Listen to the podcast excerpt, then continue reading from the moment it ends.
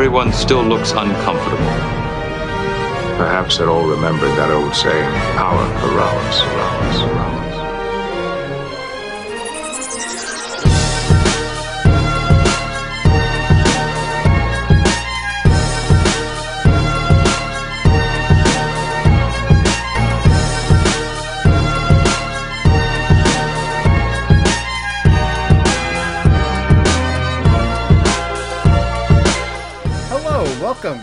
Second Officer Slog, episode 13. I am M, I'm Jackson.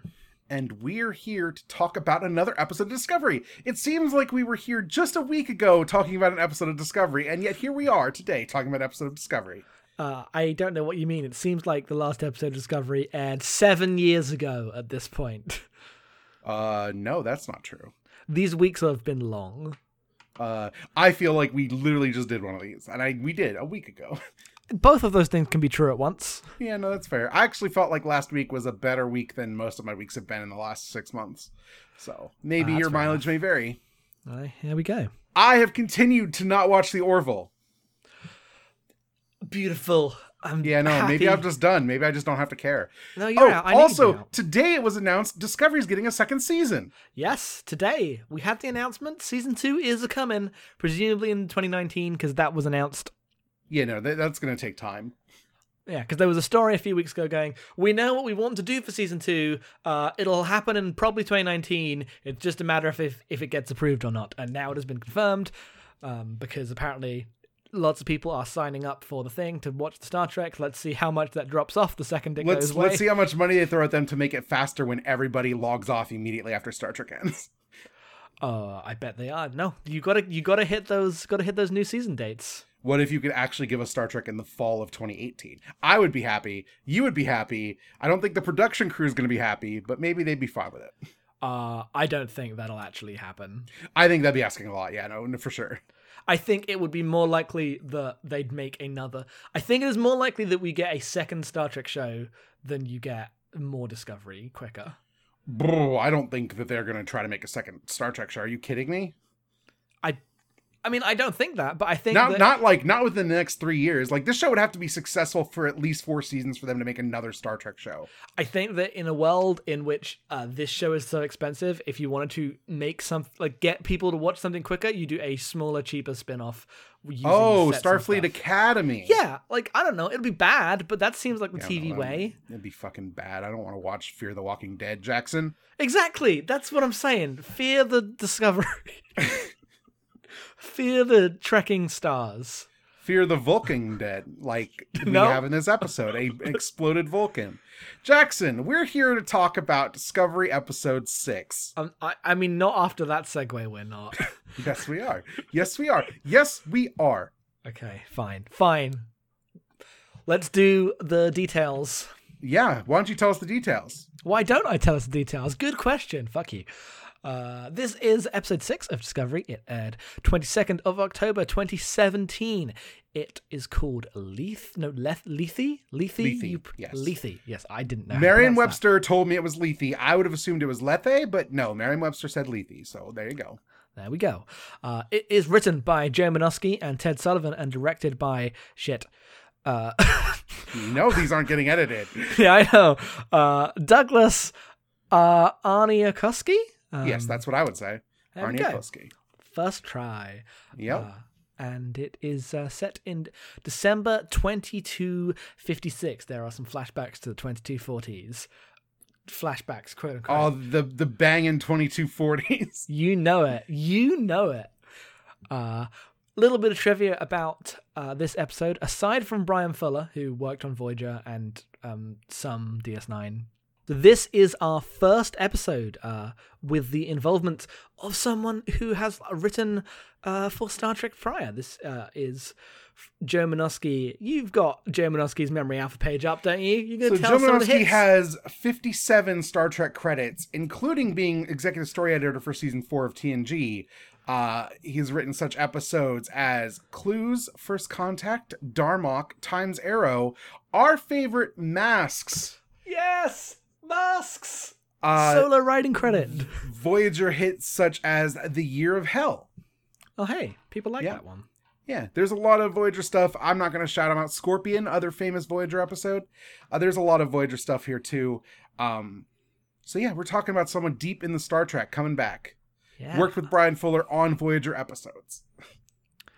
and he's back here. So So that This means this episode has to be good, right? this mean this. I mean, we both love this episode. No, yeah, Spoilers. no, no. We a setup for this deeply- episode being disappointing, but this is actually my favorite episode of Discovery so far. It's it's so deep on its Star Trek bullshit. Anyone who is like, "Oh, this show's not Star Trek enough," has probably got to shut up after this because, oh my word, Do you want me to do the summary of what happens in this episode, yeah. Jackson? Let's quickly run down what happens. Okay, so Sarek is going on a secret mission, and with his adjunct, who adjunct turns out to be a logic extremist who blows up the ship to prevent Sarek from further contaminating the Vulcan race. There's a lot of racial purity stuff going on in Discovery uh, so far. Um, Gabriel Lorca and Ash Tyler, who we rescued last episode, are now best buds. They're in like the holodeck things, shooting a bunch of Klingons in a VR shooting gallery. Uh, apparently, they got vibes for Christmas. It's great.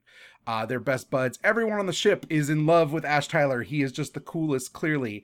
Uh, Tilly thinks he's hot. Lorca thinks he's the best. He's now the new security chief, maybe? Guess? I don't know. Um, Uh, yes, anyway. that, is, that happens. That is confirmed. yes, I know, but like, it's he, we haven't seen him on the bridge be security yet. we haven't really seen anyone on the bridge be anything. Yeah, that's true. Uh, while there is an awkward meeting between Michael Burnham and Ash Tyler, Michael Burnham falls over in distress. She is having a one of her psychic links with Sarek things where she feels that he's in distress and is unconscious and calling out to her, and she's like, "I've got to go save him." And uh, Gabriel Lorca's like, "Yeah, no, let's go do that. Fine." Uh, because uh, Lorca is chill. I don't know. It seems like he's come out now that he's got a new best friend. He seems a little more mellow uh, this episode.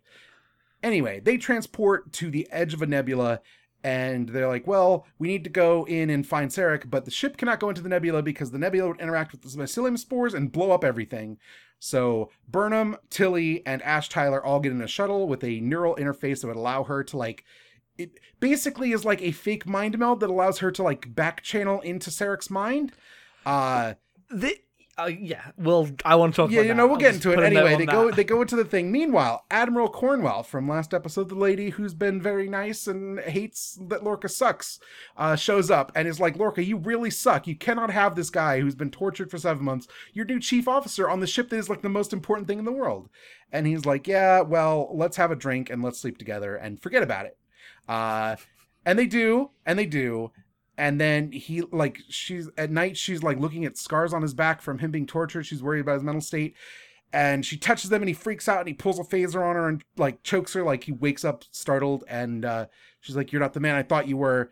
I'm going to remove you from the ship. You are not able to be in charge of this thing. Meanwhile meanwhile uh burnham goes into sarek's mind in which she encounters uh, like her one of her worst moments in her youth in which she was denied access to the Vul- Vulcan Expeditionary Force, which I'm pretty sure was always called the Vulcan Science Academy, but I don't know the first thing about Vulcans.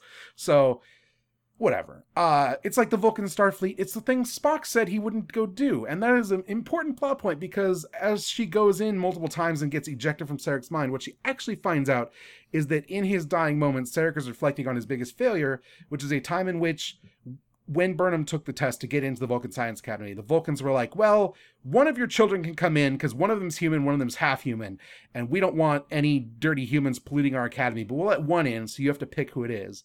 And Sarek picked Spock, and then when Spock grew up, Spock went off to Starfleet, estranging him from his father forever. Uh, knowing that, she talks to Sarek and gets him to wake up and hit his transponder signal. They find him and get him back. Uh, he is too injured for his mission, however, which was to meet with some Klingons who were going to negotiate a like maybe a peace treaty because they were not included in Kol's new "I'm gonna unite the Cowses" thing, and they were feeling uh, sour about it. So Admiral Cornwell goes instead and saying, "When I get back, I'm gonna remove you, Gabriel Lorca," and he's like, "Okay." Anyway, she goes there. It's clearly a trap. She is captured by the Klingons. And Gabriel Lorca, when Saru tells him, is like, hmm, let's ask Starfleet if we should go rescue her. A- ominous ending. The end. it's uh it's a good episode. You got your A plot, you got your B plot, you got uh some like political intrigue, You've got some character beats, you've got nonsense. uh, involving someone's mind and ridiculous science that allows minds to like. They make the idea of mind melds across space like something physical and real in this episode, which is crazy. Uh, no, it's- Sarek when when Sarek protected her in the bombing or whatever, he did a Katra graft to help hold her mind together. exactly. So now they yes. Sarah's psychic link forever and ever. because in the first episode, um, or the second episode, it was when uh, he shows up again, um, and they like link in, in the in the cell. We were like, oh, we're reading this as like a. He's not uh, actually there with her. Like this is uh, Burnham talking to. Uh, a projection of someone like a memory like it's all happening inside burnham's mind was how we remember like we read that but that's not true at all it's actually they can talk to each other from anywhere all the time if they are like in enough trauma Yes, but only because of the special thing that Vulcans don't usually do. yes only because of the Katra link The uh, the the Katra graft. It is not just a Sorry. mind meld that did it. No that's that's it's a deeper next level ssj mind meld So let's let's work up from the things that don't matter to the things that do. Paul Stamets is high as shit on his he's mushrooms so now. high on his mushrooms like every time they do a jump he gets into the mushroom booth and communes with his mushrooms and he's fucking high on those mushrooms Yep. Now now he's into it. Uh the one up the one scene is him like being very excited about the idea of Katra because he's like, oh, a consciousness that like ignores time and space. You can tap into it. That's really groovy. And Lorca's like, we have zero time for this. Please just tell me if you can help make an interface. and he can, and he does. but he is so high it's beautiful Yeah, no, he's been really uptight, and now he is just the chill, chillest man in the world. And uh, they do not address the fact that there was a weird mirror ghost in his bedroom last episode. i wonder where that's going Yeah, I wonder where that's going. Next most important thing the computer is an asshole. The computer fucking sucks. The computer like negs you about your food. And to be fair, this this seems semi in line with the like the weird computer voice that would happen on the Enterprise sometimes, where we just it just add in like a twist of something that would like you wouldn't see in TNG, but in TOS they didn't have an idea of what the computer could and couldn't do. Sometimes the computer's a little chattier than it should be. This computer, when you order from the replicator, is like, oh, green tea, a very healthy choice, it has antioxidants. Yeah, and like uh Burnham's coaching Tilly to become a captain says like, "Oh, you need to have this, you need to have Jackson, this." on the list of important things, Tilly and Burnham is much higher than this. Yeah, but you can't bring up that without that. Well, Yeah, I'll wait. I'll fair. wait. I'll wait. Okay, okay. Sarek is flying a ship that looks like the ship from uh, Enterprise, the big Vulcan cruiser. It doesn't have the Attack of the Clones warp ring yet, or anymore. They've just incorporated that into the ship, but otherwise it looks exactly the same. It's, it's identical. God, it's beautiful. Yeah, it's really cool. Vulcan itself is really neat. We meet Amanda. Amanda's cool. Yes, Amanda is played by, let me scroll down to find the actress's name. Uh, Mia Kirshner, who Destiny was very happy about because uh, I think she was on the L word. Yes, the So- L word is where everyone on Twitter is losing uh their minds about. That is the thing. Anyone who cares cares a lot. So I Uh, assume very important to that. They have introduced the concept of Asian Vulcans now, which is cool. Yes, I'm very excited about that. Uh, so yeah, I guess we can talk about Tilly and Burnham. Tilly and Burnham open up jogging through the Discovery wearing t-shirts that say disco on them. disco. And Burnham's like, you need to get faster if you want to be a captain. You need to get yourself a commendation so you can be transferred to a ship like the Enterprise where like shit actually gets done, not this Black Ops bullshit ship like this. Uh, and I love, I want them to incorporate this ship into like the idea of TOS Star Trek more and more. I love the ways in which it makes everything really messy. it really does. Somewhere out there, Christopher Pike is flying the Enterprise and being condescending toward women, and yet Tilly and Burnham are over here jogging through the ship, talking about how she needs to get onto that ship. And the ways in which that doesn't work are really interesting to me. Yeah, no, I I just want I want this to be a fully explored part of the timeline in Yep. the most interesting of ways. It's great. It's great. yep. Uh, so Tilly's got to get faster because she's got to be good at everything if she wants to be captain. Burnham's going to teach her how to be the best captain she can be. Uh, Tilly, meanwhile, has the hots for Ash Tyler because everyone has the hots for Ash Tyler. He's hot shit on the Discovery. Uh yeah, so uh he's clearly a Klingon spy. so we so last episode we talked about how the timeline doesn't match up where he clearly couldn't have been like on that ship like being like uh, L'Rell's like favored prisoner boy for seven months because L'Rell was in the Klingon, the graveyard of the Battle of Binary Stars for six months, so she literally could only be there for like maybe like three weeks. Uh, and yet she was there and he was there, which means he's really suspect in that he might just be a Klingon in disguise. And I think it was after the recording, Jackson, he said, What if it's Voq? And I was like, No, that can't be true. And then I, was it IO9 who ran a story? Yeah, there's like a, I, I haven't looked too deeply into it because I Yes. like, don't want to spoil myself on other stuff accidentally. but so- there was a headline. So the thing that is known is that the guy who's play who plays Ash Tyler, let me find his name right now. Um let me scroll down. Uh Shazad Latif was when he was like question when he was interviewed like in the lead up to the show was like, "Yeah, I originally uh auditioned to be a Klingon and then they decided to put me on the actual ship." And it's great.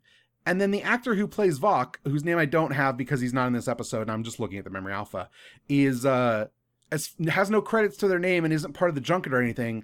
And so there's a rumor going around that that actor doesn't exist and that Shazad Latif is playing both characters and that Ash Tyler is Voq in disguise, much like uh, Trouble with Tribbles, in which a Klingon is like physically altered to appear human and is just on the ship as a Klingon spy. There's a news a news story from uh, April that says Star Trek Discovery switches an actor's role mid Uh, and the tone of the uh, tone of the story is like, oh, what's going on over there? This must be a disaster, and not, oh, he's a Klingon spy.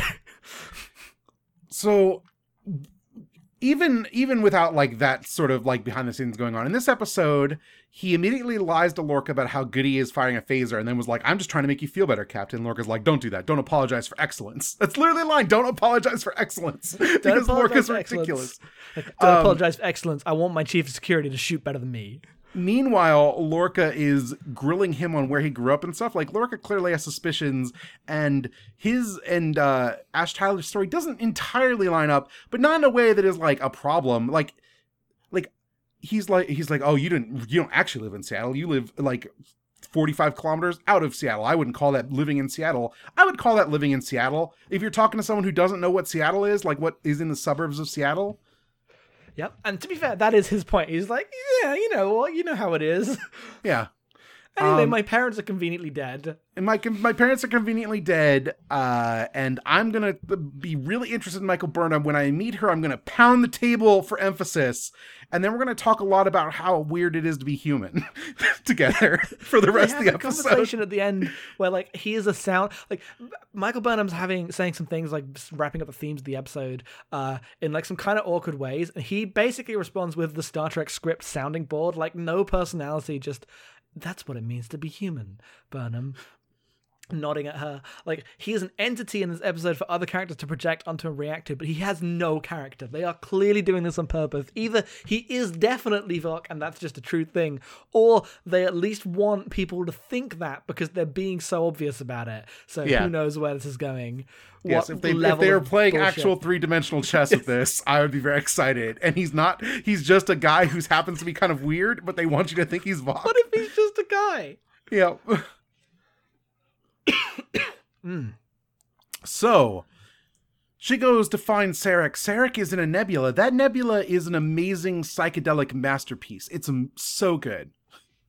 yes uh this show has money and it is Yeah. the future so they're just gonna have like not that many shots a lot of most of the shots in the shuttle when they go into the nebula are from like don't have any of the windows in but whenever you can see through out into the nebula it's just the most beautiful thing just like Yep. purples and pinks rushing past the windows it's the best Sarek and Burnham get into a fist fight in Sarek's mind, and then Sarek punches her so hard she like discorporates out of his brain. yep she is punched out of his mind With like a ridiculous effect where it's just ghosts of her like radiating backwards out of his brain. yeah no i immediately knew i had to screen cap that It's so so good. Uh from the writer of masks uh, from the writer of Masks. That uh, that vase is not to Riker's taste, Jackson. not, it is not to Riker's tastes. no, it wasn't. To be fair, it was not. To be fair, yes, no. Uh, uh, Riker's taste in vases, that was not on it. So let's talk about the actual two plots that matter here. Let's talk Yes. about Lorca first. Okay. So Lorca, like Lorca's got a lot going on. Like he lost the Busan, and then he got the Discovery, and then he was captured. The, Bur- and the, the Buran, not the the Busan. Buran, sorry, not the Busan, the Buran. Uh, he he lost the Buran, and then he was captured, and then he come he comes out, and he's immediately back in business, and uh, his friend the Admiral is worried about him. Uh, and when she's like, you can't just bring Burnham on, you can't bring Ash Tyler and We don't know if he's like traumatized, if he's been broken, is working for the Klingons. And he's like, look, rules are for admirals, which is true. But when you say it like that, it sounds evil. Yeah. The, the problem isn't that he is evil in this episode, or at least how he is being portrayed right now. It is that he knows the rules of Star Trek and Yep. thus just like breaks the entire illusion of what Starfleet is. know so we have the situation in which like she's trying to grill him and then he and then when he pushes back he's like what what are you trying to do are you here to like relieve me of my command or whatever and she's like no no i just want to talk to you as a friend he's like well let's talk as friends then and he brings out a bottle of scotch and they get drunk and then they're talking about their past and she's like oh remember that time we went to this meteor shower or whatever and he's like no no i don't uh and it's played in a double sense of maybe he's forgotten, but also there's this long-standing rumor that everyone has that I thought was stupid until this episode that maybe this Lorca is from the Mirror Universe, Yeah.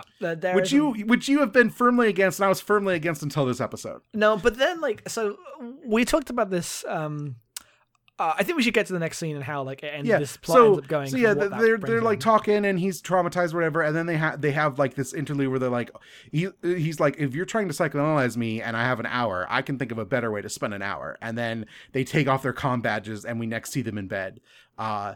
And she's like touching his back, and there's like a scar she doesn't recognize. That's like a weird triangle brand. Um, and when she touches it, that's when he freaks out and pulls a phaser on her and uh, she is obviously upset by this and is just like i don't understand you. You passed all of the the psychological tests that we did when you were like when you lost the brand and when you uh, became captain or when you came back and everything you passed them all but like you clearly are not okay. So that means you lied on the test. That means that you're capable of anything and i don't know you anymore. Uh, and basically storms out And uh, you, Lorca, you get this moment with Yeah. uh with those two where she's like, "This isn't okay. This is fucked. You're fucked." And basically, he's like, "I'm, I'm begging you, don't take my ship from me. It's all I got. I'm a Starfleet captain."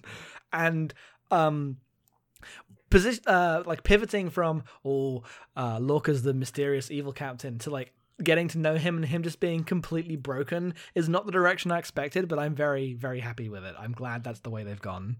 Yeah, but it, it leads to like enough evidence where like I could accept an explanation that this Lorca might be from the Mirror universe. The likely place where he would have come over is where the Buran is lost. Like maybe Gabriel Lorca did go down with the ship and then they found this guy floating for whatever reason. They can contrive any reason. I don't really care what that is. And they were like, "Oh, it's Lorca." And he's like, "Yes, I'm Lorca." And is suddenly like thrust the situation where like he's commended for whatever went on and has been given a new ship and now he's like, well, this place sucks a lot less than the universe I came from. I might as well like make the best of it. And he's trying very hard to make the best of it as the one person from the mirror universe trying to live a life of a man he never met. Uh, Uh, and I think that would be really cool. I, I think that'd be very cool. The thing I liked about that was like the, the thing that well no the thing that I thought was dumb about the theory is that it doesn't like add anything. It's just oh he's evil because he's from the mirror universe or whatever. Uh, but with the context of the character development they gave to Lorca this week, uh, that theory becomes more like oh what if instead of him being evil he's actually like already had his I'm not evil moment, but from a place that's so much worse that when he comes and tries to fit in the Prime Universe, he's like completely fucked. Uh, that I don't know if that's actually the way they're going to go with it. There are 10 billion different ways they can do this, but we know there is confirmed Mirror Universe stuff. They end both of the last two episodes uh, on like shots of people reflected in mirrors being sinister. There's been like references to mirrors throughout the show. Like there's it's clearly going there, and they've said as much that there are quote multiple mirror universe episodes. We don't know what that means. Does it mean that they're going there? Does it mean that there's like that concept is central to the show? We don't. No one knows yet, but there are ways it could be very interesting. Yeah um, and then we just had a debate before we recorded about whether or not Lorca knew he was sending Admiral Cornwell into a trap when he was like, "No, go meet the Klingons. Like Sarah can't do it, but you have to. I know that she'll do it. She believes in peace." There's a shot once she gets on the shuttle after he's like, um, Where it's just him like walking framed by the entire shuttle bay. yeah, as it's like sinister music. She's not gonna come back. Like, uh, hmm. And and we know that because we've seen Star Trek before. But does Lorca know that? I don't know. Like, so they have the moment where Saru's like, "Oh, we should probably go and rescue her," and he's like, "No, I'm going to be the good thing. I'm. We're going to wait for orders. We can't. This so is bigger than so all of us." to be fair, Saru wakes up Lorca like goes to his quarters. It's seemingly in the middle of the night. It's hard to tell because Lorca's always in darkness because of his eye thing. But uh like it's a really quiet moment that plays as like oh he was in bed or whatever and so he's like oh it's been he's been taken she's been taken should we go rescue her he's like contact starfleet we'll go if they say okay but if not what if we lead the discovery into another trap? Like what if cornwell is a trap to get discovery? This ship's bigger than all of us. Which to be fair is in line with the way he felt like this is the only thing i have left. Discovery is like the most important thing. Uh so maybe that's genuine uh, and then Saru is like, okay, and walks away because Saru uh, gets to do nothing in this episode, really. Uh, and then it pans to Lorca, like standing in front of a window, like re- reflected in the mirror. But then when you look down, he has a phaser like in his belt, as if now he's just openly carrying a phaser tucked in the back of his pants for at all times. Yep. Uh, yeah, no, he's totally like the the episode is played for that to be ambiguous. Like the, you are meant to have the question of, oh, is he like actively evil? Is he sending people to their death? Is he uh, just being kind of like reactive and trying to make the best out of a situation that can keep command? Where is he on the evil scale? Uh, and they want you to keep guessing because I'm assuming at some point they will have the proper reveal of his whole deal. Like that's what this show is building to.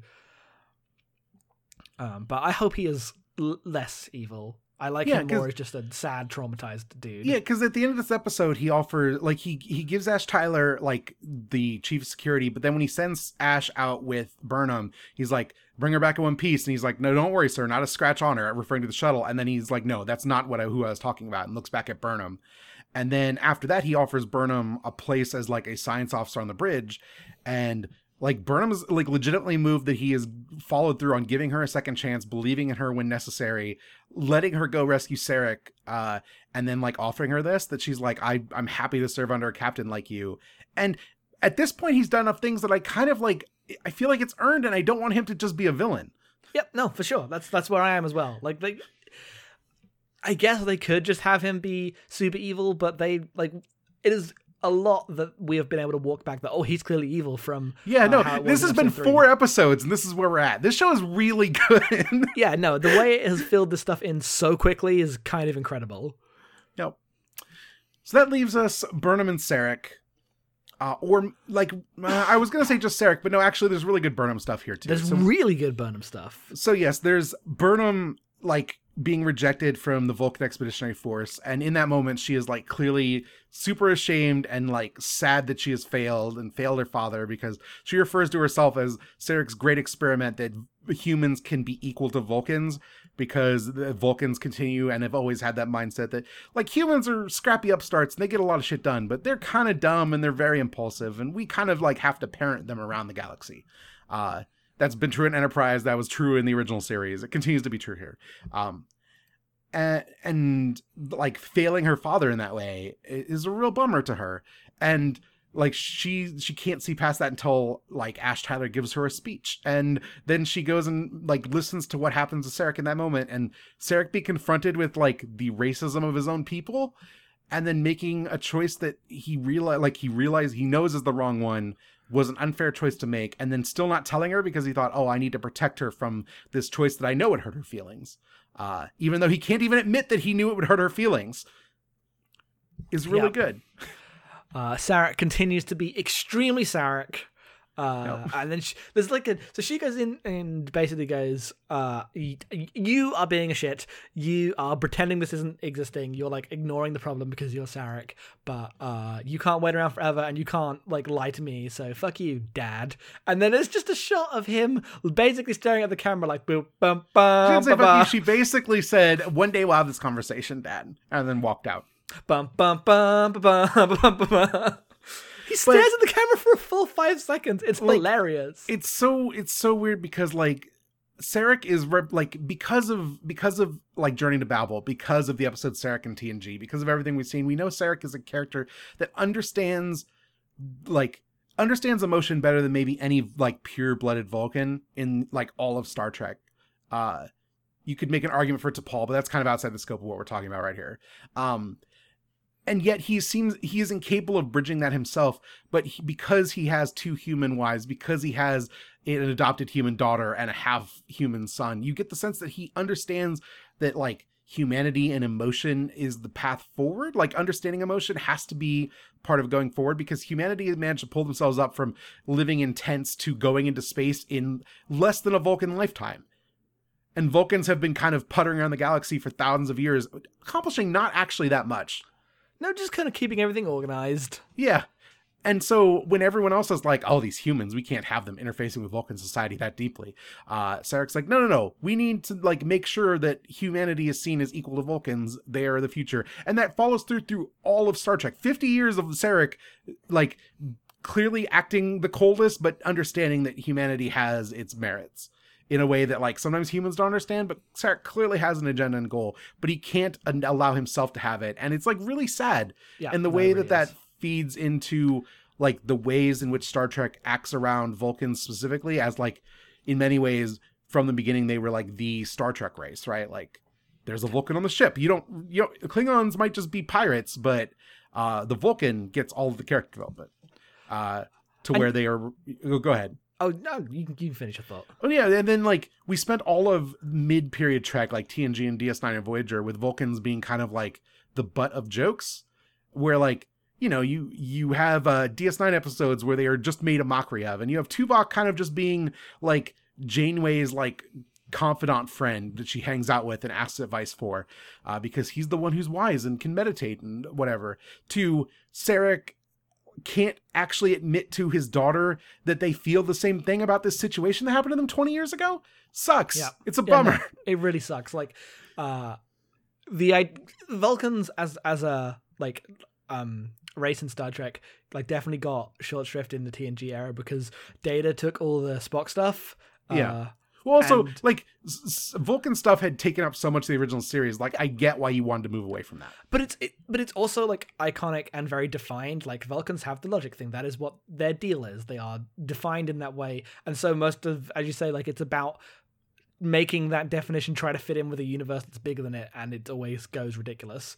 Yep. Uh, and then they try something else in Enterprise because um, it's basically about humans belligerently uh, forcing the universe to come together. Like that's what the stuff with how they interact with the Vulcans and the Andorians are in that show. Yep. Uh, like humans form the Federation like by breaking down. Like the way the Vulcans and the Andorians start out in that show is not they should not in any world be forming the Federation in like seven years. That's not a possible thing. Yeah. Uh, but it happens through the sheer force of uh, Archer's will, basically. um, and so here, like having uh come from that and having like years of oh what what are Vulcans and it's the way that Star Trek is represented to people who don't even watch it. Like people know who the Vulcans are, like in the way that that is not true of other Star Trek races. Uh, and then having an episode where you actually understand being one and feel for them, and it's not like forced or a joke. It was very, very good to see. Like that moment was kind of obvious, but the way in which it landed of it being like a choice rather than him just lying, uh, of the fact that Spock then ignores uh, that choice and goes and throws into the uh, throws it away and goes into Starfleet. Like it backfills into Journey of Babel really well. It they added character development to Spock in a way that doesn't feel like force. I this show's excellent. I don't know how they did it.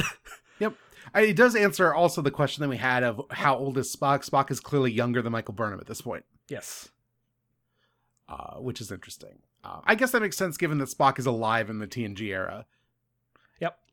yeah um but yeah also it, it gives michael burnham this great moment where she like at the end of the day she's like just reflecting her feelings off of ash in like the empty uh like canteen or whatever. And she's like i like it's not about him it's not about the fact that i failed him. It's about the fact that he can never give me the thing i need even though he's my parent and i'm like i'm sad about it but i'm actually okay now that i can admit that to myself and it's weird to just have both things exist in my head and that's when ash tyler's like well that's what it means to be human it's like how would you know what it means to be human ash tyler Yeah.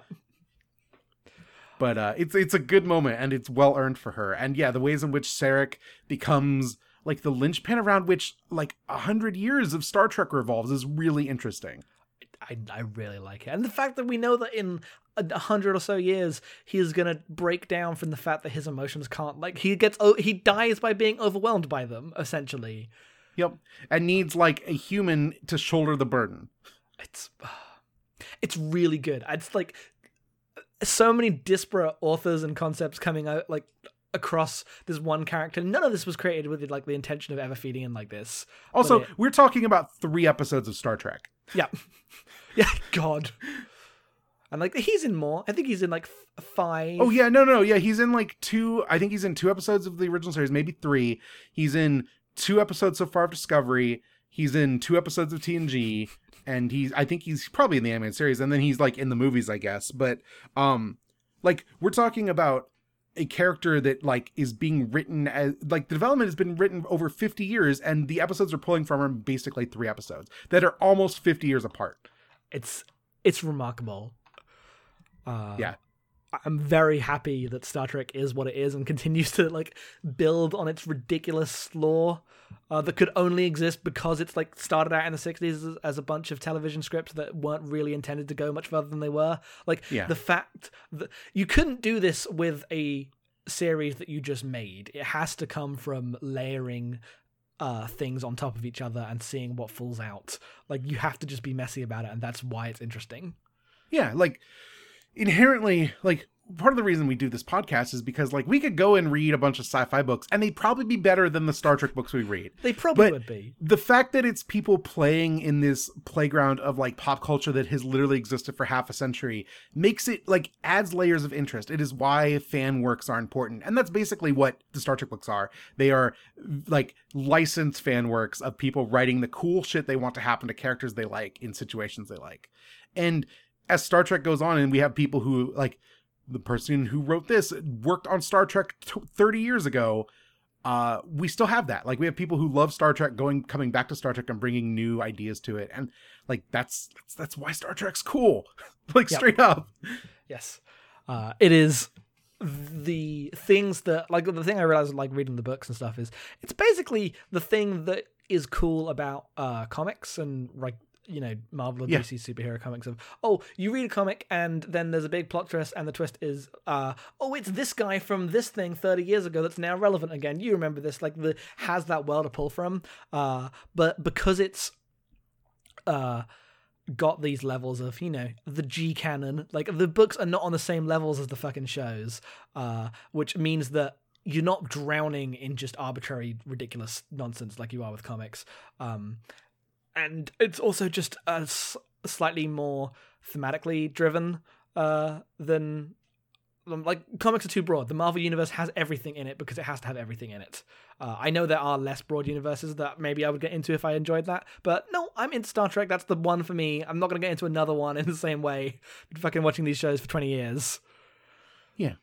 But also like to me this like the thing that this doing this has revealed to me is like how important fan work can be. Yeah. and discovery is like a multi-million dollar show created by cbs to like launch their own streaming service. They wanted game of thrones but star trek. So it's ridiculous to talk about in that inst- in that way. But the original series talks about how women can't be captains because it was made in fucking 1968 and yet, in this episode, Sarek's black human daughter is coaching a lady into how to be a captain when she is a cadet, and it's amazing. Like, Yeah, no, you fuck. You're right. It's crazy. it's it's fantastic. uh, I, I'm, I don't know. I, I, this episode was a lot. I had a lot of feels, and I'm really glad it exists. I'm glad we're doing this, um, because sitting down and talking about these things it makes me appreciate it all that much more.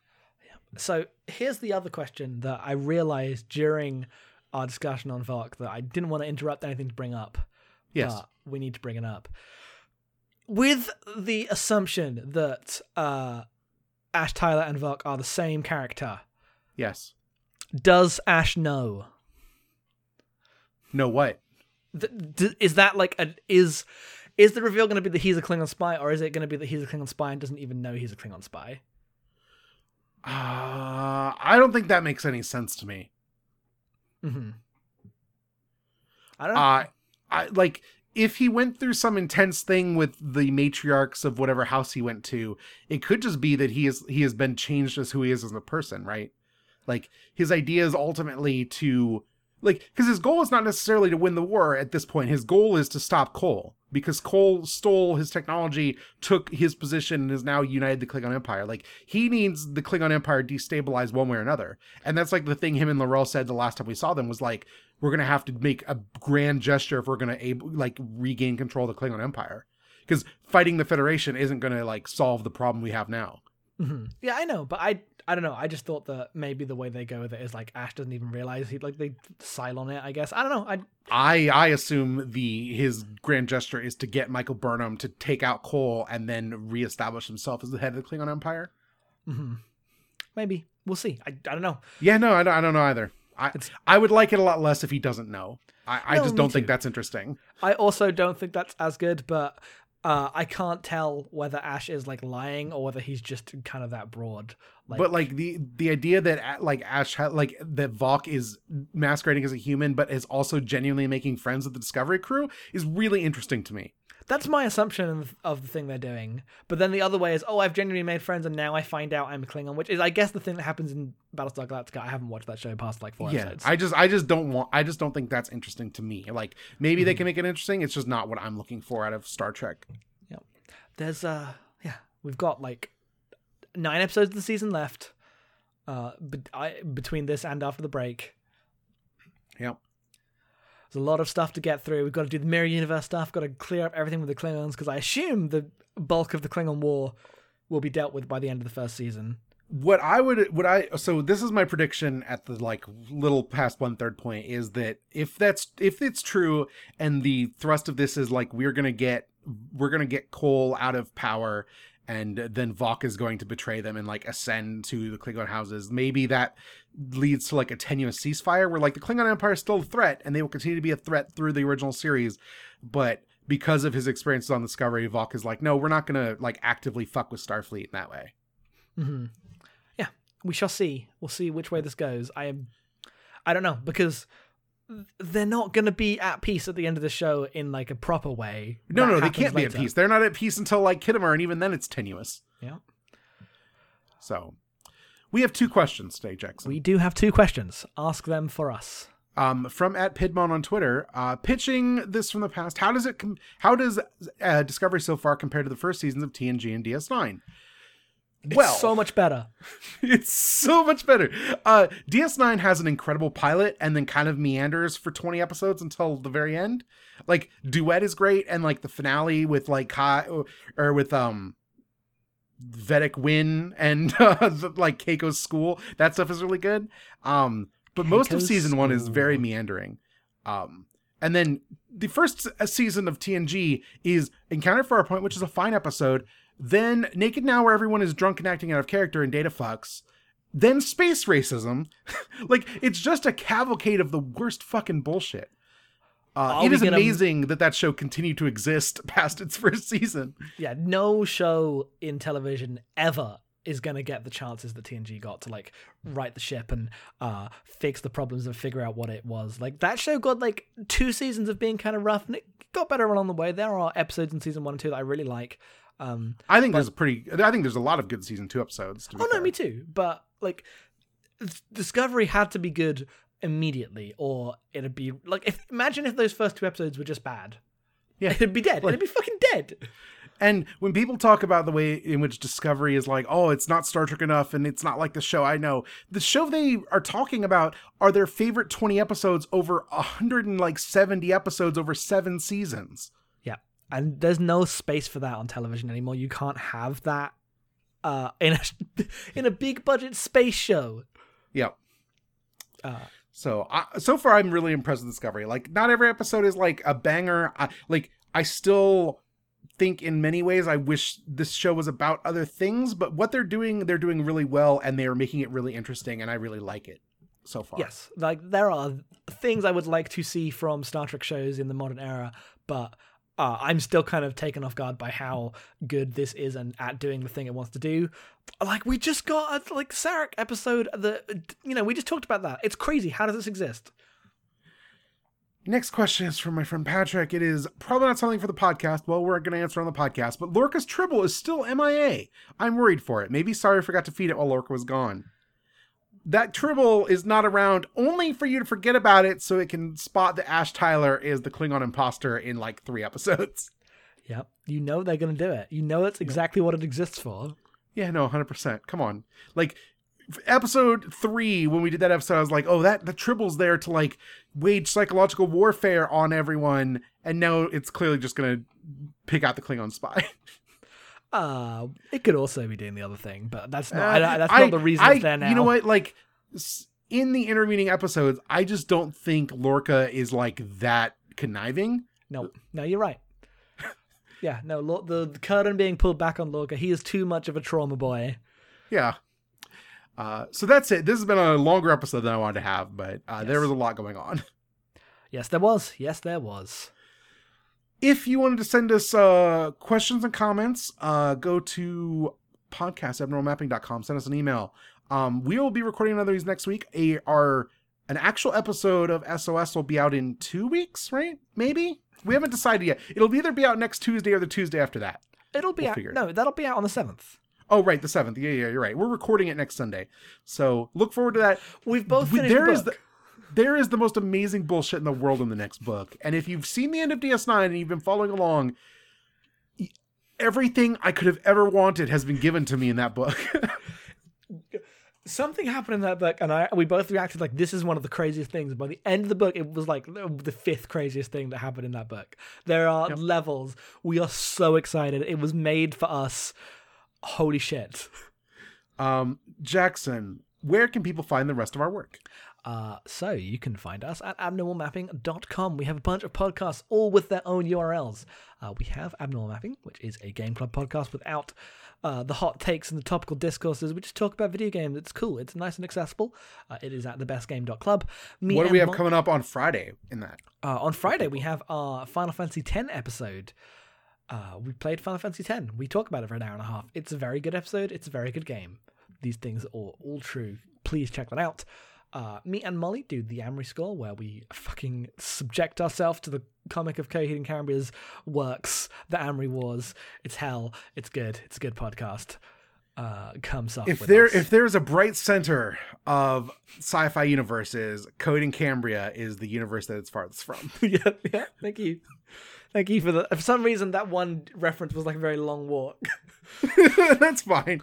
It was worth it. it was. It was. Uh, we have the Great Gundam Project, which is our Patreon only podcast for people who subscribe for one dollar or more uh, a month. That is, you can go to patreon.com slash abnormapping uh, and support the shows there. It's uh, it's worth it. It's very good. Please help What- us out. You can tell people what the Great Gundam Project is. The Great Gundam Project is a show where we watch Gundam. Yeah, two episodes two- a week, every week, forever, forever Yeah, and ever, forever, for eight years at least. We have Fireside Friends, which is Ryan's podcast that we host. We've got some more stuff coming up. Oh my god, it's good. My throat's really hurting. Okay. Here at Head Falls Off on Twitter, I am em underscore being. Of course, as always, as Jackson said, support us, patreon.com slash mapping. Uh, come back next week for another Discovery episode as we talk about. Do you remember the name of the episode? Uh, magic that makes a man go mad. Yes. If you've seen the preview, it's going to be a ridiculous time.